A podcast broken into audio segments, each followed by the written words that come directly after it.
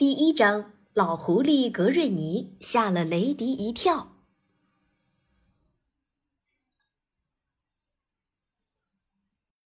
狐狸雷迪与老狐狸格瑞尼住在一起。要知道，狐狸雷迪只不过是狐狸大家族中的一员，这个家族很大，所以狐狸妈妈不得不努力工作，以便喂饱许多饥饿的小狐狸。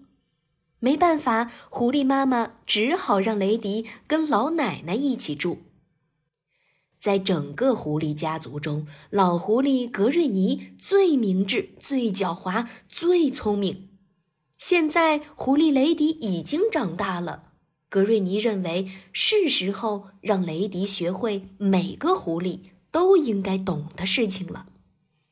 于是，老狐狸格瑞尼每天都带着雷迪狩猎。并把他在狩猎中积累的所有经验都告诉他，比如如何在不吵醒暴泽猎犬的情况下偷走农夫布朗的小鸡，以及许多愚弄猎犬的办法。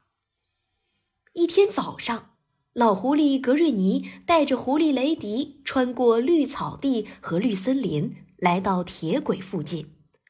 狐狸雷迪从未来过这里。他不知道接下来要做什么。老狐狸格瑞尼一直在前面快速奔跑，直到他们一起跑到一座长桥上，他才停下来。来这儿，雷迪，朝下面看看。老狐狸格瑞尼说道。雷迪照做了，然而只瞟了一眼，他就有点头晕了，以至于。差点掉下去。老狐狸格瑞尼咧嘴笑了笑，“过来。”他说道，然后跑到了桥的另一边。狐狸雷迪很害怕，是的，他害怕在长桥上走路，他害怕自己会掉进水里，或是摔在下面坚硬的岩石上。老狐狸格瑞尼又跑回雷迪坐着的地方。真不害臊，狐狸雷迪，他说道：“你害怕什么呢？只要不向下看，你就很安全。现在跟着我走。”但是狐狸雷迪依旧很迟疑，他央求着老奶奶要回家，并抽泣起来。突然。老狐狸格瑞尼跳起来，好像受到了巨大惊吓。暴泽猎犬，快跑！雷迪，快跑！他一边大喊，一边以最快的速度跑到了桥的另一边。狐狸雷迪没向后看，他只有一个想法：从暴泽猎犬那儿脱身。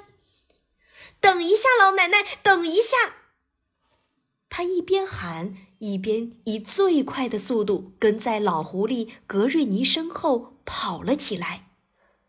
在安全的跑过长桥后，他发现老狐狸格瑞尼正坐着笑话他呢。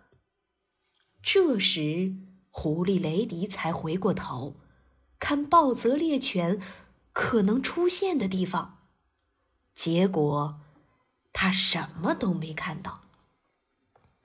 鲍泽会不会从桥上掉下去了呢？鲍泽猎犬在哪儿？狐狸雷迪问道。在农夫布朗家的院子里呢。老狐狸格瑞尼冷冷地说道。狐狸雷迪注视了格瑞尼一分钟，他明白了，老狐狸格瑞尼吓唬他是为了让他。跑过长桥，狐狸雷迪感觉这很容易，一点儿也不难。现在我们再跑回去，老狐狸格瑞尼说道。而这一次，狐狸雷迪做到了。